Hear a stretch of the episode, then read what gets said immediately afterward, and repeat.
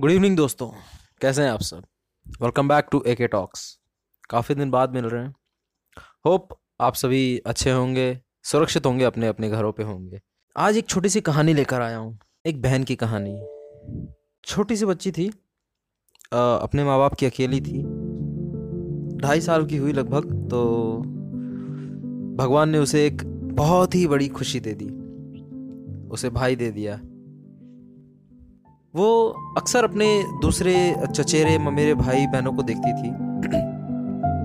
रक्षाबंधन के दिन अक्सर बहनें जो हैं अपने भाइयों को राखी बांधती थी, पर ये बेचारी रक्षाबंधन के दिन किसी कोने में पड़ी रहती थी, क्योंकि उसका कोई भाई नहीं था, जिससे वो राखी बाँध सके, जिसकी कलाई को देख सके, निहार सके बार बार कि उसकी कि इतनी, उसकी सुंदर सी राखी कितनी चमक रही है उसके हाथों में। उसका कोई भाई नहीं था। लेकिन आज माता पिता ने उसको ढाई साल बाद एक हसीन सा तोहफा दे दिया, उसे भाई दे दिया। और कुछ ही दिनों बाद रक्षाबंधन था। वो इतनी खुश थी कि आज तक जितने भाई बहन भी थे उसके साथ के वो लोग इतने खुश नहीं होंगे रक्षाबंधन पे जितनी वो अकेली थी। अक्सर हर बहनों को कुछ ना कुछ तोहफा मिल जाता था। कभी पैसे मिल जाते, कभी कुछ तोहफा मिल जाता, कभी मिठाइयाँ मिल जाती। इसकी सिर्फ़ एक ही इच्छा ही थी हमेशा से कि मेरा भी भाई होगा। मैं भी उसके हाथों पर राखी बांधूँगी, उसकी कलाई को निहारूँगी। कितनी सुंदर लगेगी उसकी कलाई। क्योंकि माता पिता ने उसको पहले ही एक इतना बड़ा तोहफा दे दिया, उसको भाई दे दिया। अक्सर लोग कहते हैं कि अगर लड़का है तो उसका भाई अगर है उसके पास तो सबसे अच्छा दोस्त वही हो सकता है। कुछ लोग बोलते हैं माता पिता तुम्हारे सबसे अच्छे दोस्त मेरा कहना यह है कि आप, आपके पास भाई हो, चाहे बहन हो, अगर आप अपने उस मेट से अपने दिल की बात खुल के कह सकते हैं, आपके मन में जो भी है, जो भी हो, वो खुल के बता सकते हैं तो वो ही आपका सच्चा साथी है। डजेंट मैटर वो आपका भाई है, वो आपकी बहन है, वो आपका छोटा भाई है, बड़ी बहन है आप अपनी दिल की बात अगर उससे खुल के कह सकते हैं तो वही आपका परफेक्ट सोलमेट है।